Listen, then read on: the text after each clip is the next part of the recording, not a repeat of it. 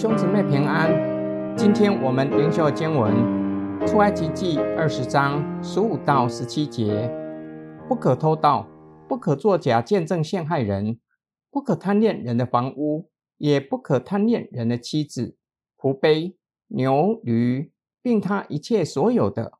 我们可以将第八戒不可偷盗和第十戒不可贪恋放在一起来看。第十戒告诫百姓不可贪恋邻舍的财产，贪恋对嫉妒具有催化的作用，终究会驱使人犯下偷窃甚至杀人抢劫的罪行。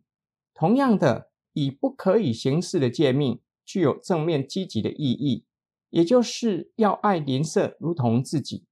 这样就不应该只为自己的利益做出有损邻舍利益的事。偷盗就是做出有损邻舍的事。摩西律法乃是从十诫延伸出来的律法，吩咐以色列人若是看见邻舍的牲口被压在重物之下，不可当作没有看见，必须帮助他，救他的牲口脱离重物。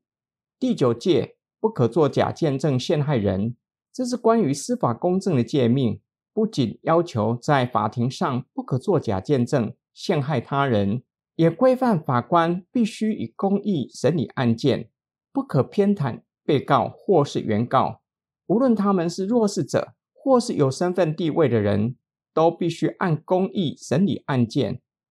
今天经文的默想跟祷告，一位律法师要试探耶稣，问耶稣：夫子，律法上的诫命哪一条是最大的呢？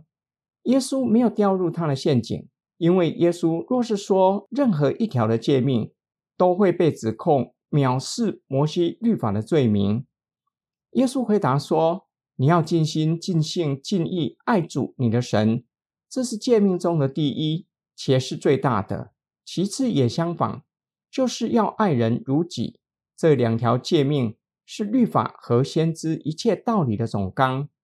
耶稣不仅知道律法师的阴谋，更是教导他不是遵守外在的条文，照本宣科般的遵守，内心却是不愿意，而是出于爱神爱人的心，因着爱神而遵守摩西律法，并且爱邻舍如同自己。若是以色列人爱神爱人的心遵守律法，必定可以在应许之地长久居住。但是以色列人失败了，他们以拥有律法感到自满且骄傲。律法不是相信就够了，而是要以爱神的心遵守。我们从上帝在地上工作的救赎历史来看，以色列确实失败了。耶稣是真以色列人，耶稣以身为犹太人的身份完成上帝给以色列人的使命，更是以全人类的救赎主完成上帝对全人类的要求，满足上帝对律法的要求，叫一切信主耶稣的人都可以被称义，得着义人的身份和地位。